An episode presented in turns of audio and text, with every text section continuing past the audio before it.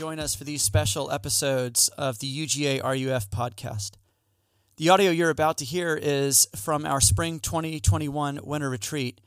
Justin Clement, the former UGA RUF campus minister, was our speaker. And in the audio you're about to hear now, Casey Ashton, our girls intern at UGA RUF, facilitates a conversation with Justin and his wife, Elizabeth, and taking questions from our students in the audience. We hope it's helpful to you.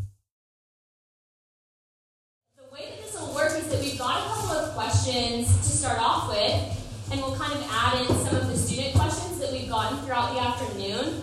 Um, but if you guys want to, you can continue um, texting questions to me. I'll have my phone on me this whole time, and so if you have other things that are kind of sparked by some of the things that Justin um, and Elizabeth answer, and you think of another question, you're welcome to text me. But also at one point, we'll just toss it to you guys, and so if you have a question that you're fine, just like shouting out from the group, then you don't have to um, text it to me. You can just um, speak it whenever we it out to you guys. Um, but just um, for tonight, we ask that you keep questions related to this topic. Um, if you've got other questions, um, regardless, Ben says save that for the campfire, and we'll chat about that then.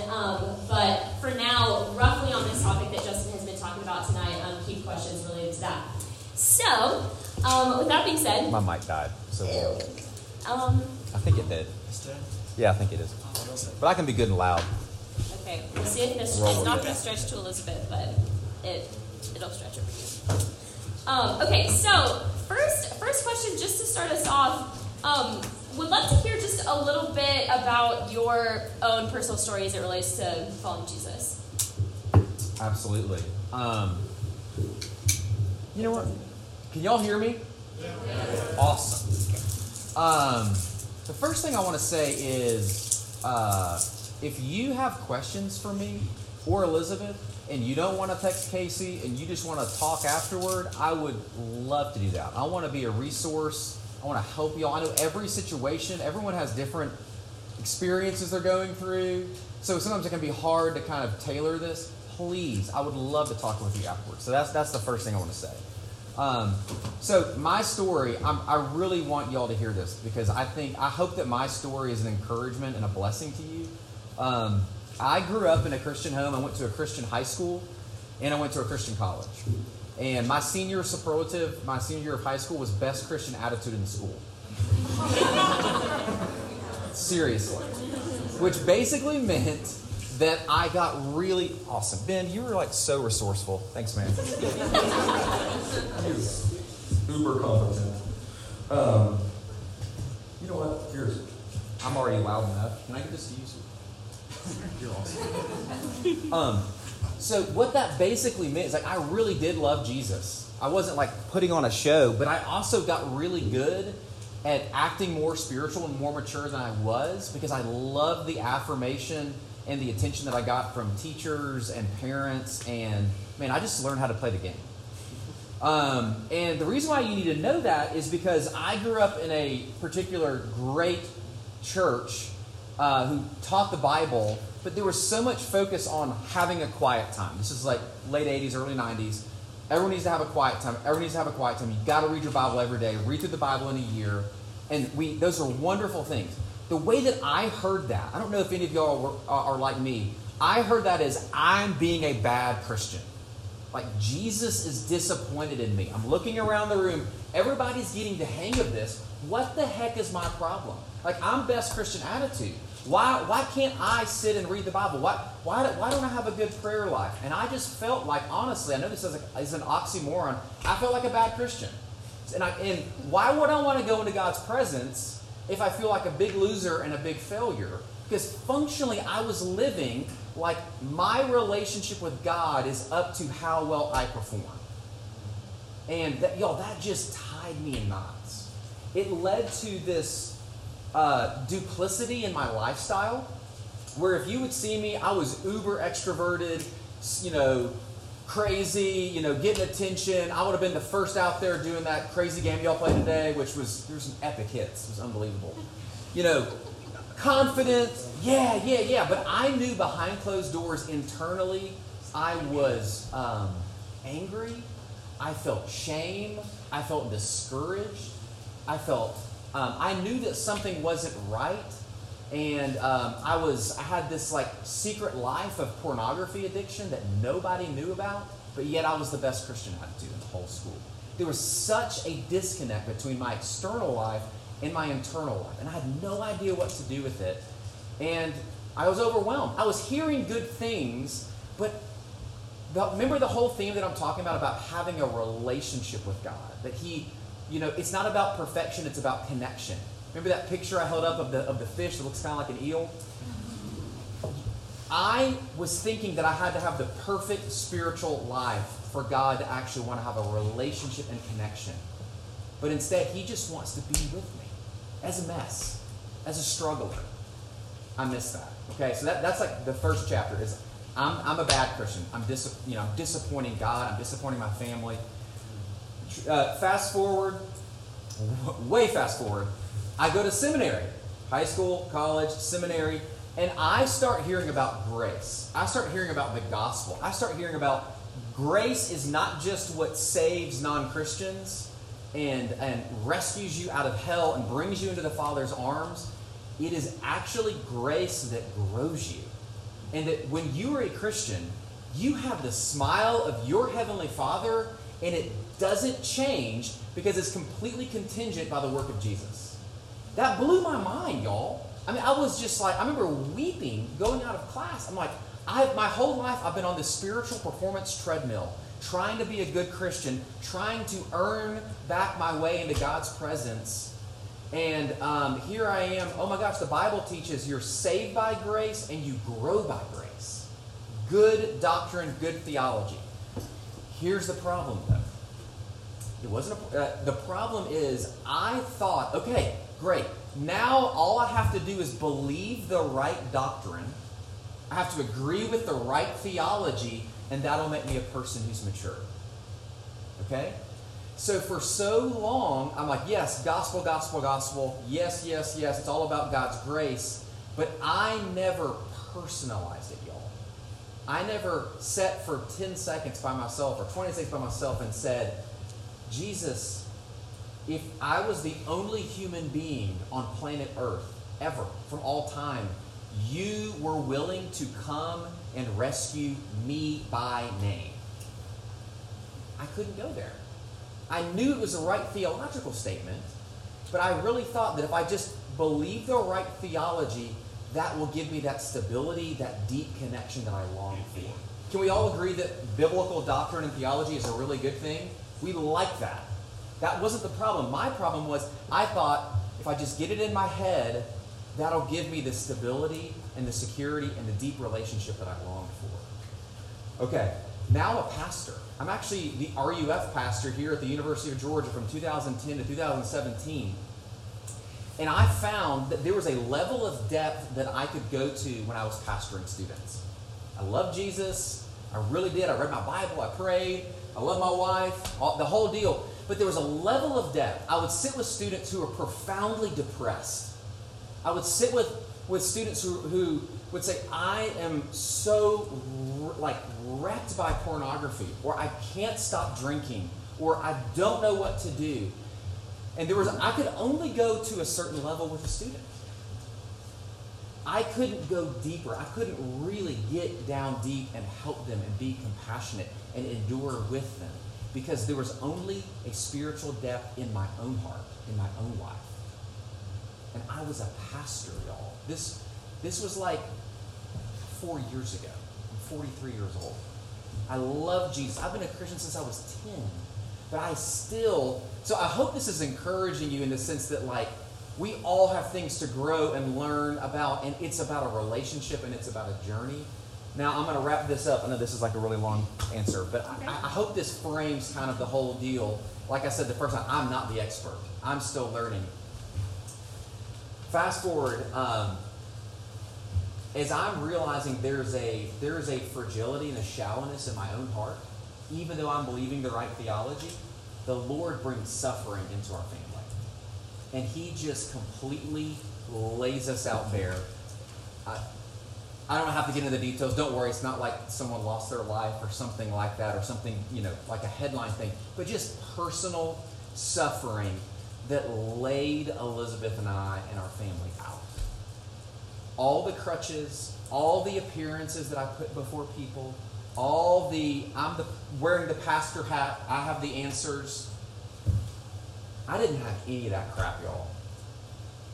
I remember I felt like that woman that I refer to today when Jesus is on his way to go heal the big shot celebrity guy's daughter, Jairus.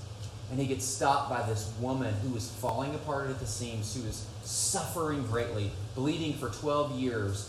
And she collapses at Jesus' feet. And he has compassion and he moves toward her and heals her. I felt like that woman. And that is where I met Jesus. Now, been saved for a really, really long time. But that was where I realized I'm a mess. I don't have anything to give you. I'm, I'm, you know, I'm struggling. And I see now that, like Tim Keller says so well in his in one of his books, you do not realize that Jesus is all you need until Jesus is absolutely all you have. Y'all, I was physically on the ground weeping in God's at God's face. And it wasn't a show, it wasn't a performance. It was because I knew that God was the only one who was holding me together. And if He would love me and be so tight with me when I'm just a hot mess and struggling that much, then I can trust Him with anything. Yo, that was the game changer for me. And that's why I'm here this weekend, is because I want y'all to see I don't care what you're struggling with. I don't care if you feel like you're so undisciplined or you feel like whatever it is, you don't even know where to start. You're so overwhelmed by things I've been saying. I'm telling you, God's grace can meet you exactly where you are. You don't have to put on a show or a performance. So I get really excited about that, Casey. Yeah, thank you. I'm really, really cool to hear. I'm like I'm like in the crowd. Um, Sorry.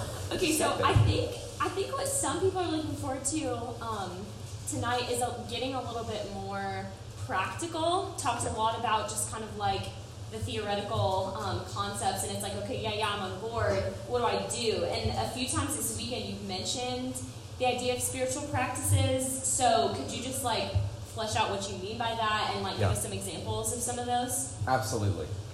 Um, so, are can you raise your hand if you are a musician? Like you really love the piano, you play the violin, whatever it is. Okay, got some musicians.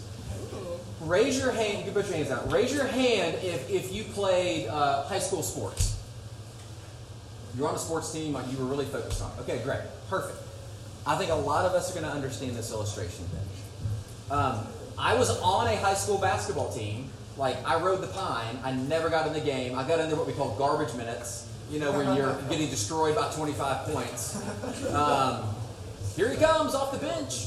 Um, I was on the basketball team, but I never played. And one of the things that you always do, if sports is not your thing, is you do layup drills. You practice your layups all the time. And uh, coaches basically drill it into you where it's automatic.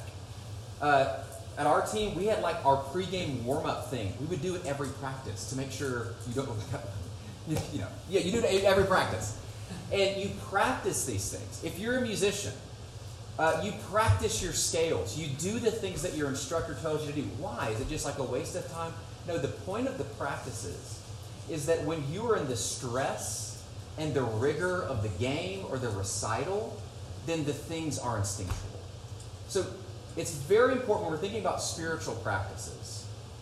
We already have these categories in sports, in, in uh, music, in other areas. It's the exact same thing. What are the practices that I want to engage in to connect in my relationship with Jesus that actually are going to give me the strength and the well to draw from when I do feel stressed in the middle of an exam, or uh, I, I am fearful, or I'm really tempted, I'm really struggling with something that I'm really surprised by.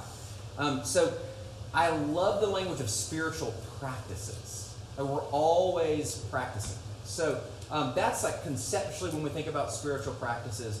What we're really talking about, guys, are, are and I'll, I'll flesh these out, and I'll even let Elizabeth speak to it as well because she has a ton of experience and we're wired up a little bit different with different personalities. Um, scripture, Sabbath, um, communion, like the Lord's Supper on Sundays, um, fasting. There's like a long list, but just so we're really concrete and, and simple, those are foundational spiritual practices. At our church, we do communion every single Sunday because it's a spiritual practice. Every single week, we are receiving God's grace to be strengthened to follow Him more faithfully that week. Um, specifically, talking about Scripture, there's a lot of different ways you can think about um, utilizing Scripture. Um, I want to be very honest with you. I have to start my day um, before I get out the door, sitting down and just sitting with a verse, sitting with two or three verses. Y'all, sometimes it's two minutes. I'm serious. Sometimes it's 20 minutes. Sometimes it's an hour, very rarely. I would like it that to be more, but I'm, I want to be like, we're talking baby steps here. But I know if I go out that door without making sure that my mindset has been shifted away from me and my vision of the kingdom and, and my productivity and my control and my performance, then I know that I, am actually not going to be loving Jesus and loving my neighbors. I'm going to be all about the kingdom of Justin, which is a total dumpster fire, and it doesn't work. So I have to be reminded of, um, yeah, uh, so we're talking 20 seconds. Start somewhere, baby steps. If that, you know, if 20 minutes sounds crazy, 20 seconds is great. Before I go any further, do you have anything you want to say about scripture and you were and, and prayer? Your whole thing about that. Yeah. Um,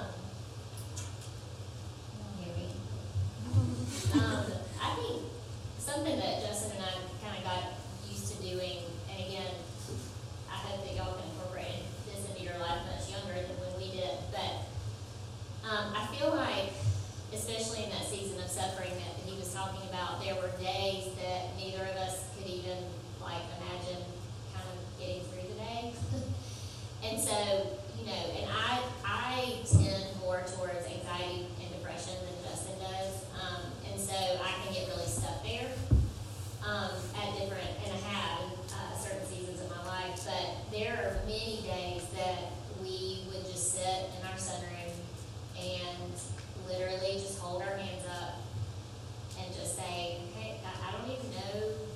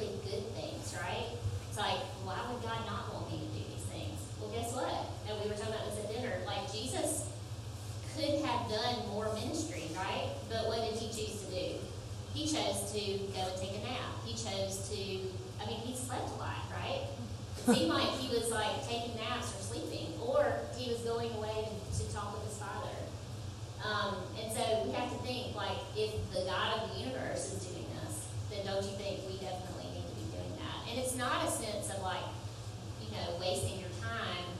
It's more of like an intentionality of your time, like saying, and, and again, there's nothing wrong with like watching Netflix. I mean, we, we binged Queen's Gambit and loved it. So it's like, I'm not, I'm not, we're not anti any of those things, but it's more of like, are we creating spaces and margin in our day to where we can engage with God as we are walking with Him? And so it's not, it may, your days may not look a lot different. Now, they may need to look different if you're going to actually do this, but they may not look a lot different than they do now. Um, but it's more of like, what is your mindset? What is your, what is, how is your heart leaning towards as you're walking and doing some of these practices? Whether it's focusing on one verse or saying, you know what, for the month of, um, for the month of February, I'm going to read through the Gospel of, or I'm going to read the first three chapters of John and just focus on that and think like, what would what I want to think about what Jesus' life looked like. How can I emulate the things that Jesus did in the ways that he walked with his Father? Anyone? Can't think another big one that I feel like is very applicable, and we felt this a lot when um, when Justin was doing RUF was is just the idea of Sabbath. Um, and I know that this is like majorly stepping on toes here, but or could be. Um, we we're pretty big about protecting the Sabbath. Um, we don't let our kids do homework on Sunday, and we get so much flack about that from them, and they're like, "Sa- "This is that's what Saturdays are for." And This is an outrage, "Oh, mom and dad. This is an think we're just outrage. The worst, and we make them do their homework on, on Saturday. It's like Jesus flipping tables in the temple kind of. Um, because they're like, that's what Sunday afternoon is for. And we're like, okay, well, and I, I actually get this, and I'm not saying it's sin for you to do homework on Sunday. What I am saying is, I think it would be good for, like, there to be a structure in place. Um, for you to say, I'm going to work really, really hard, six days a week. Um, and then on Sunday, I, I'm going to, I want Sunday to be set apart. I want it to be set apart for worship, fellowship, going to Ben's or serpentine or whatever it is on Sunday nights, going to, you know, a Bible study or something like that. So I would just say it is super important to think, at least think about how you can make Sundays look different um, than the other days of the week. Um, and again, this is this is like a big thing for our family, but I do. I mean, it it is in scripture to set Sunday, you know, the Sabbath apart. So again, it looks different for different people, but I do think um, there is just some tremendous rest that comes when you can just rest from that intense work um, that you're Can doing I add rest of the something to what you're saying about. Sabbath? Oh, you can hang on to that. Um, okay, what she's saying about Sabbath is absolutely spot on, and I'm just going to make a comment or two about that. I used to always see Sabbath as like what I can't do, like the negative. Like this is such bull. Like I've got so much crap to do. This is such a drag. I didn't understand what a gift it was to tell myself, this is the only thing that I have to do today. And you ready for it? I get to, this is what it looks like for me. I get to get up on a Sunday morning and it's super life giving for me to go for a jog around around our Ben and I's neighborhood and just enjoy being in creation. And then I get to worship with God's people and take communion and hear the gospel again. And then I'm gonna like have a super great lunch with my friends, usually like Ted's Most Best downtown. And I'm not trying to uh, be uh, whatever controversial, but this is just me. And I have a beer. I have a beer on Sunday and says, and wow. getting crazy. Uh, I know that people have different ideas about alcohol. My point is like that is like a life-giving, enjoyable thing to like sit and linger and have a two or three-hour lunch with like Christian brothers outside on a beautiful day and that this is what I'm doing today. I'm having a beer and I'm eating an awesome lunch and then I'm gonna go home and then I'm gonna go for a walk around my around the block with Elizabeth. So and we're gonna drop by Ben and Anna's house and just say hey and see see what kind of project Ben's gotten into next. and y'all, that's what I get to do on Sundays. And it's just like I've got responsibility out the wazoo. I've got 25 campus ministers that are counting on me. I've got 25 emails, 75 texts, all this crap that's super important. But I'm like, you know what?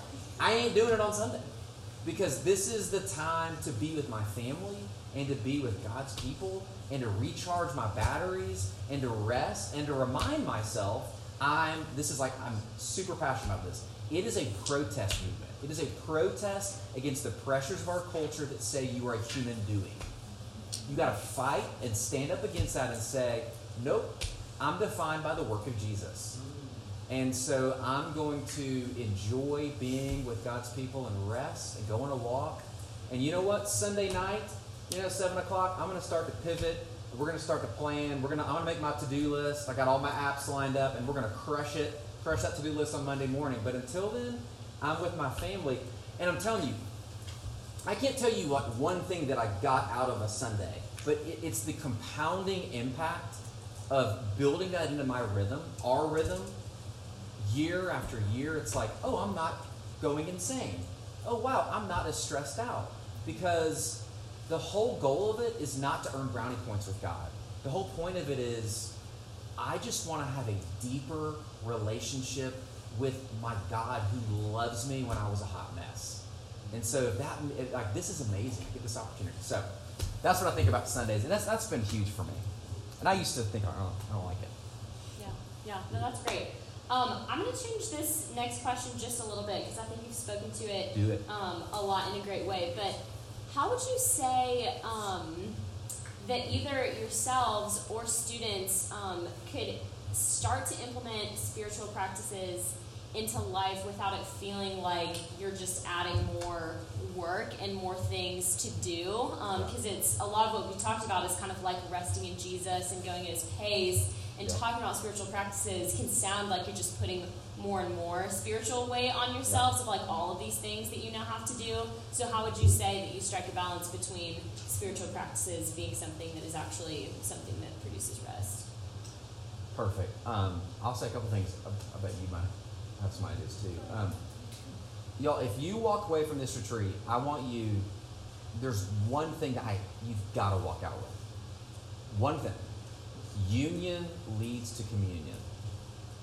The whole marriage illustration that I started out with to try to provide the parameters, the whole retreat is founded on that image.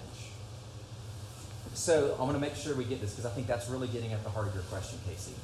Um, like, if you are a Christian, you are united to Jesus, and that is a done deal. And our experience of whether we feel close to Him or we feel distant or have we done enough, that doesn't change the fact that God has united Himself to you, and you are with Him.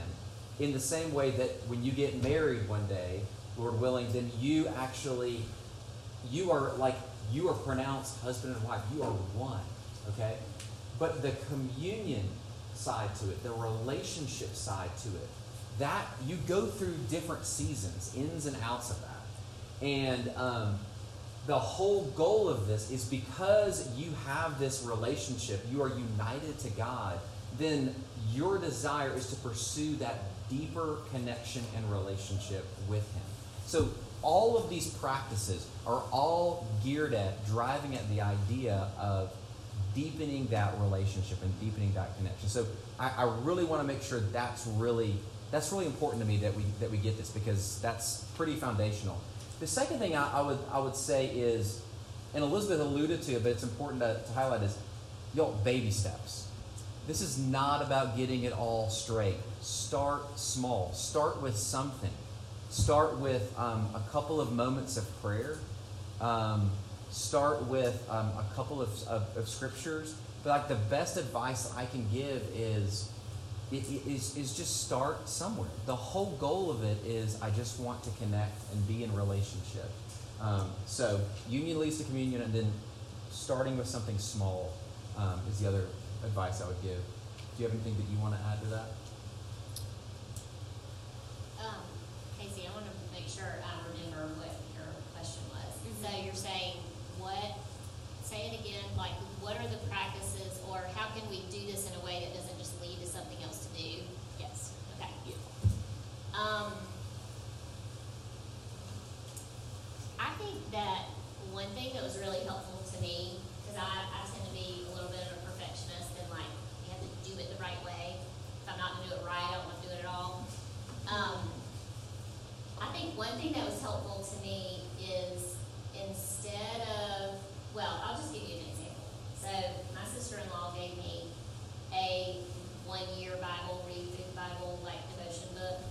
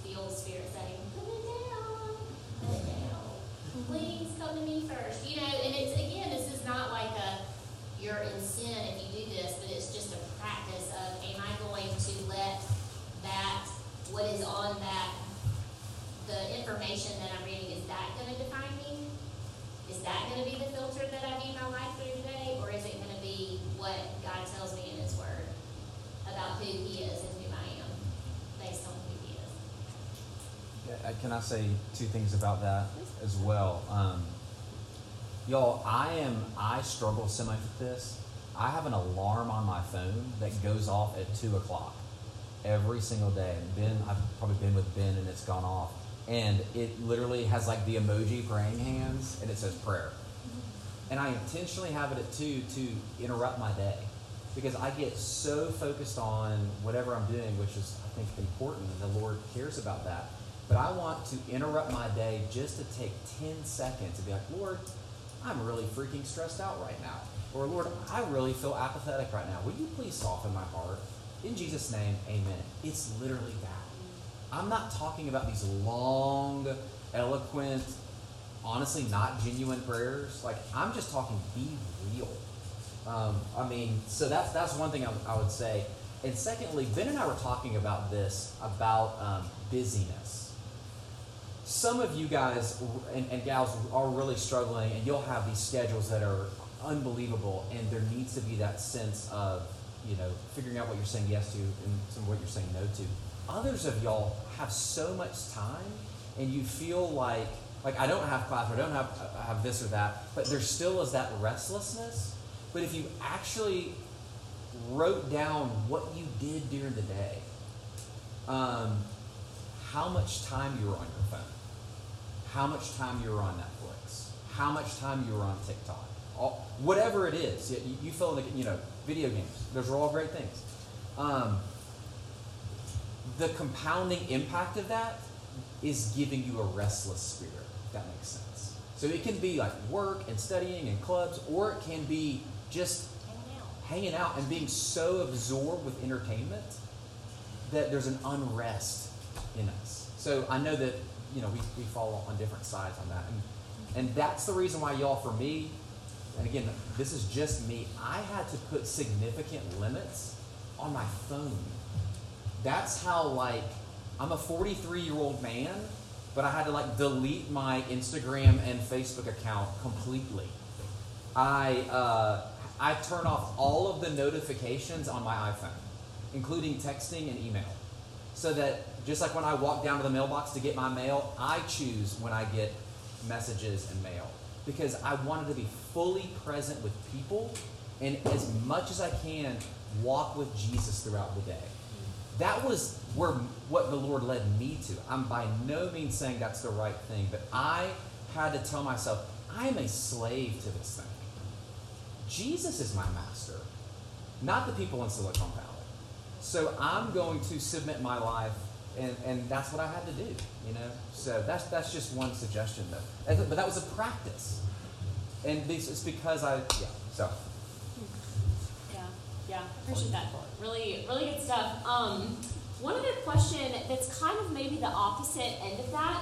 Um, but how would you say, or what would your advice be on how to keep from using slowing down to Jesus' pace as an excuse to just avoid productivity and like the things that we're actually supposed to do in the day? So, like, I'm picturing here, you're like on your couch watching Netflix, and then it pops up, Are you still watching? And then you click, Heck yeah, I am. I'm going to Jesus' pace today, you know, those kinds of things. Um, so, how do you how do you not use that as an excuse for um, not doing the things you need to do, I guess?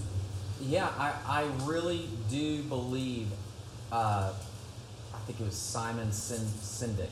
Sindak. How do you pronounce his name, Ben? Sindak, is that right? Sinek. Sinek. He wrote a book called Starting with the Why, and I think we should always ask the why question of everything we're doing. So embedded in that question is this sense like of um, I'm going to use the language of going at Jesus' pace to essentially kind of be able to do what I want to do. Whereas I would want to argue from the very beginning, I'm suggesting that true life is found in like submitting to our master Jesus in everything. And, um, and within that, uh, it's, it's all about relationship and connection. And so the whole language of slowing down to Jesus' pace, toward what end? To be in relationship. Not slow down to Jesus' pace so that now I get to actually kind of do, like I've checked the Jesus box, which I did so long. She, I still struggle with it. Um, but again, I want to keep going back to that why question of it is about relationship. And our hearts constantly move, move back to merit, right? earning our way, checking the box, and it's about uh, connection and relationship. Do you have anything you want to say? Well, I just think the end goal is always loving God and loving others, right? So if we, when I, when I burn the candle at both ends and don't ever what ends up happening is I'm like snappy and irritable with my children and with him, you know. So it's like if I'm not, you know, and sometimes that does mean laying on my couch and watching Netflix. Um, but to the end of like I'm I'm gonna I don't know it's so it's so it's so tricky because you can't like see my heart in it but it's like if this is if this is if this is just enabling me to do what I want and be selfish I think that's different than me taking a time out and time out and saying I I just can't keep going I'm gonna intentionally choose to rest for the next hour so that I can love my family love people that I'm working with love my teachers or whatever. Um, like what's kind of the end goal, I would say makes a difference. Um, in the checking out and saying, yes, I'm gonna still watch, but then I'm irritable and not any more really rested than I was before I started because of the way I'm relating to it. So tricky though. Yeah, I think it's really great. Um, we have another like question or two or three that we can ask that are still written down here. Some more that people have submitted, but just if y'all have any questions that you've kind of thought of real time, just wanted to turn it to you guys. If you guys have um, any follow up questions or any areas you feel like um, haven't been addressed yet, y'all can just like raise your hands or shout it out or whatever. If not, we can just keep going with another question or two. But wanted to give y'all the opportunity if you have anything that you've thought of, um, any questions to ask. Yeah? So, as a relatively new Christian, I wanted to basically ask you mentioned in today's morning sermon, you talked about Jesus' way. How do you even begin to find fulfillment in Jesus' way and actually do it and know it?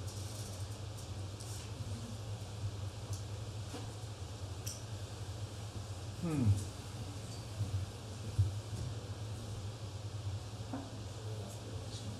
Yeah, I'm thinking about it. Can I can I ask you a question? Yeah. Are you, are you, are you comfortable with that? Yeah, no, you're definitely good. Okay, um,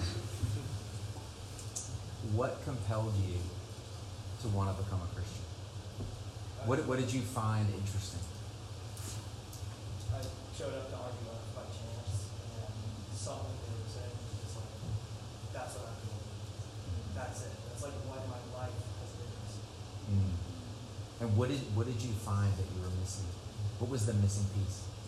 That my entire life I never found the validation I was looking for in anything, and there it was. Mhm. That is amazing, and thank you for having the courage to share that. And I totally get that as well. That's that's a bit of my story as well. I asked you that question not to embarrass you or put you on the spot. I asked you that question because that's where you need to camp out. Is the fact that the God of heaven and earth created everything, created time, created you, and created you to be in his family. And he has filled you with the validation that your heart has hungered for and that that is yours in Christ. And that idea and that truth from the scriptures of the work of Christ is actually, I think, the first step toward that um, carrying that easy yoke that Jesus is talking about. To actually think about, think upon that. Like, if that is what's compelling or, or beautiful or that vision of the good life, then like you're like, what, what are the next steps? Think about that for just a couple of seconds throughout the day. Really think about are there maybe some verses that talk about God's strength or his power, or his love for you? Uh, maybe, you know, that you could memorize or think about. Those kind of that's how practical we're talking. Is just one little verse, maybe a 1 Corinthians 13, God is love like you you know memorizing one little verse to tell you tell yourself. Um, so I want to be as concrete and practical as possible. So hopefully that'll yeah. Well, I would say too, just like the, that what you share is very personal. It was like um, you know you were seeking this validation, and so what I would say is, you know, I know I've said it several times, but spend some time just studying the Gospels, learning about who Jesus was, um, because He is who you've entered into a relationship with, right? And Mhm. so, um, and it's so it's so hard to not feel a lot of pressure on yourself, like I have to do the right thing or have to. It's just like just choose something, right? Just choose just choose one, um, and just go, just do it. You know, read five verses, read a verse, read a chapter, um, and even like what Ben said about when he first became a Christian, he read tons and tons of books, and that was the way that God used. That's what God used to grow his relationship. Um, was just through other people's study that he just dove into. Um, and so, and again, I would say too, just pour out your heart to Jesus. Tell him. Tell him all the things that, tell him what you have been searching for, right? Just spend time saying to him, this is what I've been doing my whole life. and You've been, you haven't been a part of it, and I want you to be a part of it, just as if you were sitting down with a friend telling him that. Um, and, you know, really strongly encourage you to get involved in a church. Like, choose one. Find a friend here. Find someone and say, Will you please go with me? Or where do you go? Are they preaching the Bible? Is it gospel centered? And just, just start again these basic things like prayer, Bible reading, um, community, which you're obviously here. That's a great step. Um, you know, getting involved in, in some kind of church, even though I know it's hard when you're in college to really feel committed, but there's so many churches in Athens that really want their, you know, that to be your home away from home, your church home, away from where you grew up. Um, Yeah, that's great. I think so. Um, any other questions from the crowd, from other people? Um,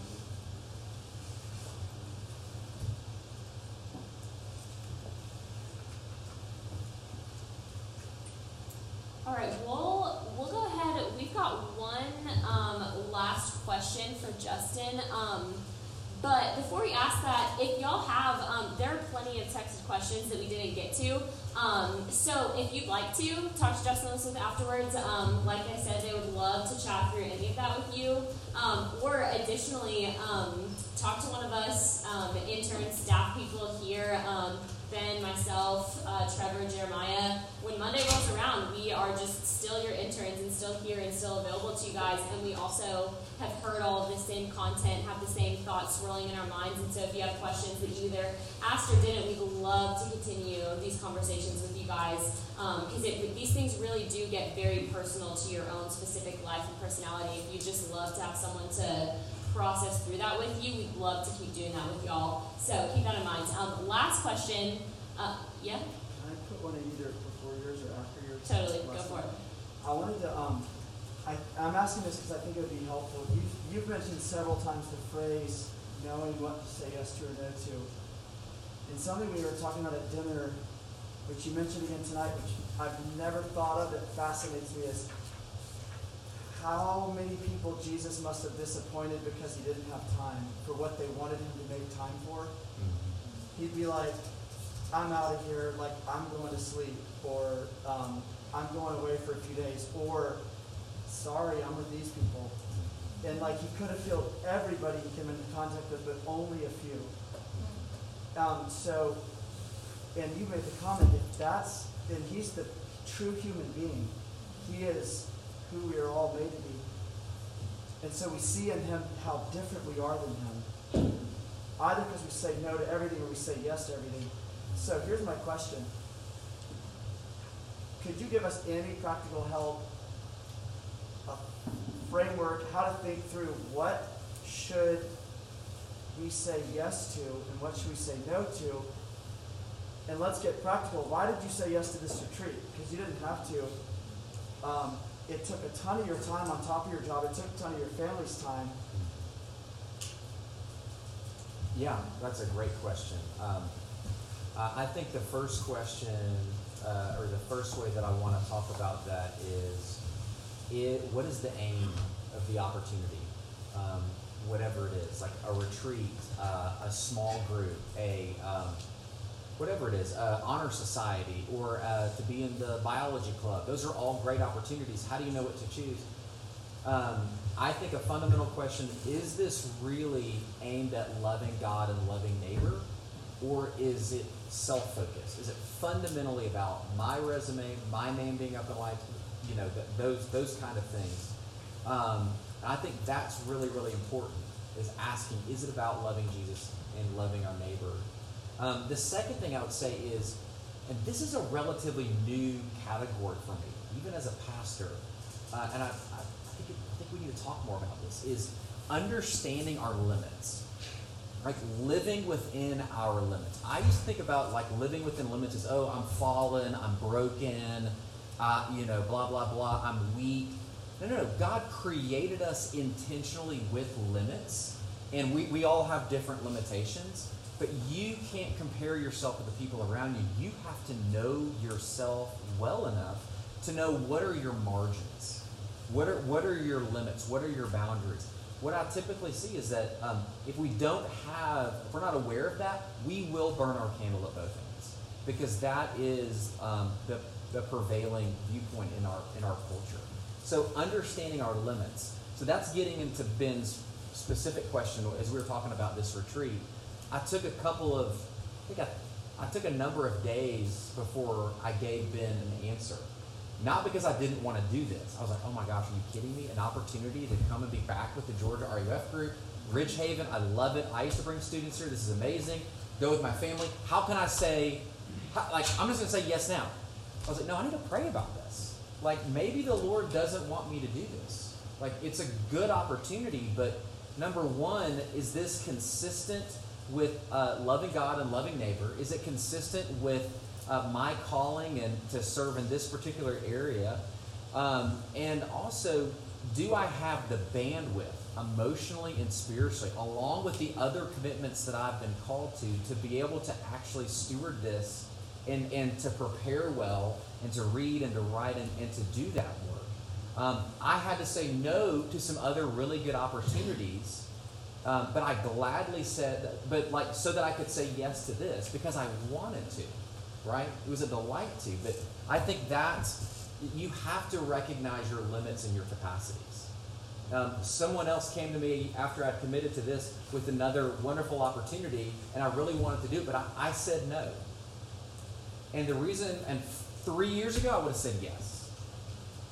Uh, I said no because I knew that I was going to, that was going to be beyond my capacities. So I know, hopefully, you can apply that to your situation, but notice I'm presupposing that you know yourself. You actually know the way God has uniquely wired you up with your disposition, your temperament, your personality, your capacities, your physical strengths.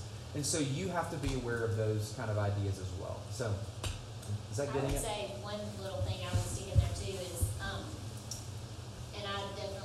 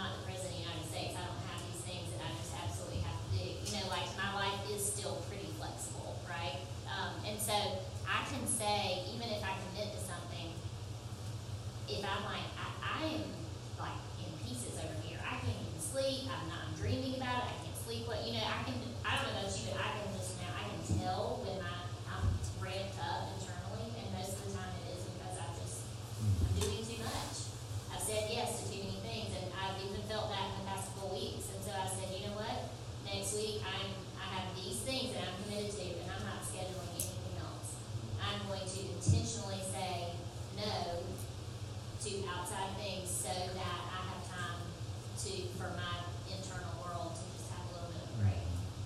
Um, and so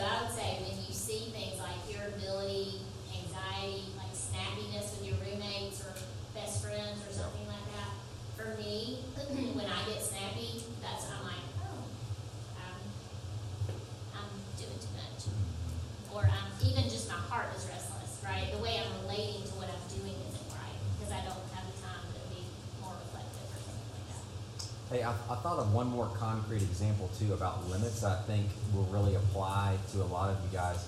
Um, particularly your freshman or sophomore year, there's so many great opportunities. There's so many great churches. There's so many great ministries. So many great service opportunities. Part of the limits category that I'm humbly laying before you is understanding that if you are uh, not sinking your roots down deep into one community, then no one actually will know you. If you're spreading yourself thin in multiple ministries, multiple churches, because it's like, these are all so great, and I love the worship here, and I love the teaching here, but the small groups are so legit over here, and I love the mercy ministry. Um, you have to pick one community, sink your roots down deep, because otherwise, the pattern that I saw when I was the campus minister, about the end of the sophomore year beginning of the junior year, a student will sit down and say, Bro, I don't think I know anybody, but I've done like 17 different things. So I just want to challenge you. Um, you may have to say, you know what, I'm, I, I thought God's calling me to really go all in in this place, and that's part of understanding your limits as well. I know that's super hard, by the way. That feels like death. So hard. Really good things. Um, we have just one last question. I promise you, my eyes feel as tired as y'all's eyes look. Um, but just for our last little question, um, what are some books and resources that you recommend? You've talked about this for you know a couple of different times um, throughout Yeah. the weekend, but we just love if um, people are um, interested in reading some more books and getting some more resources about this. Which ones do you recommend? Um, absolutely. So I these are the three books that I asked Ben to pick up because I really hope that they will encourage you in your faith, and they're hitting it from different sides. So um, let me also first say this: I hope that we that we know this. Just because a book is recommended, it doesn't necessarily mean that the speaker or RUF agrees with every single line of every single book. We always challenge you to uh, compare everything you read and hear with the scriptures. So I'm not saying that I wholeheartedly endorse all of this, okay? But these are great books that I want you to consider. Um, the Ruthless Elimination of Hurry uh, by John Mark Comer. Um, a lot of the ideas are from his book. So, so helpful. They're, um, and what he really is highlighting is the fact that um, spiritual practices, he goes into a lot more detail, and, and how those spiritual practices help us to carry that yoke of, of being in relationship with Jesus in a very concrete and encouraging way. It's a very accessible, easy read. If you're not a Christian, I would highly recommend you picking this book up. He's writing it knowing there's all kinds of viewpoints, and he's trying to really build a convincing case for why, frankly, following Jesus um, is, a, is a beautiful life. So um, I think that's a great book. For um, other people who are more motivated or inspired by not like ideas and arguments and quotes and sound bites, but like a story and a life, then I would encourage you to pick up. This is a classic bit of Christian literature. It's called The Practice of the Presence of God. There was an old friar, an old priest, who um, had a physical disability and worked in a very mundane, uh, you know, doing chores and, and, and serving other people. And this is like his diary while he's going through his day, doing normal activities, and he's talking about who Jesus is and his love and his compassion and his power and his strength while he's like cleaning out horse stalls and all these kind of things. And I read this as a college student, guys, in the uh, in the '90s, and I thought, I don't know this dude, but like he's gotten a hold of something that is really beautiful, and I want to learn more about it. All these books on the table. Uh, so the practice the presence of God, two dollars. All of you, just just buy it. It's so encouraging. And then this book, the last book I recommend, is called The Common Rule, and uh, this is for my friends here who really uh, want to do a deeper dive into the practical realities of a uh, of the of spiritual practices. He says that in John 15, the idea of the vine and the branch and growing, he's, he, he argues that we all need a trellis on our life, a structure to allow the vine to grow.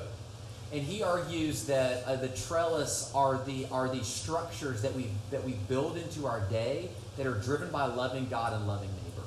This this book would be like the opposite of this book, right? Both both getting at the same thing. Beautiful story, amazing man. Wow, that's so compelling. This is more like practical, getting into it. How do you actually do it? How do you how do you you know build these things out? All three amazing. Uh, check them out. So um, those are those are three books that I would encourage you um, to pick up. And then the last resource I didn't tell Ben about this one. This is what I use with Ben and the other RUF campus ministers that I shepherd and, and seek to serve. This is an amazing. It's called Seeking God's Face. You can buy it on Amazon. I love this book. It is a blending, it has scripture verses, and then it has a prayer in it. And so I will just take five minutes and read the verses and pray the scripted prayer to myself. And there's one for every day. It is so helpful. This is also uh, some RUF groups like Wake Forest, Davidson College, a number of other places. They do these in their small groups and they get together corporately, and uh, one person will read the Old Testament passage, one person will read the New Testament passage. Uh, she'll do the scripted prayer, and then Casey will close. It's like 15 minutes, but they meet on campus and they just do that. So, again, simple little practices. I'd love to talk to you more. I know you guys are exhausted. Y'all, I hope y'all got something out of this this weekend. I have gotten so much out of it. It has been so energizing just for me to be with y'all and to see y'all um, in community with others. So thank you so much for listening to us. Go.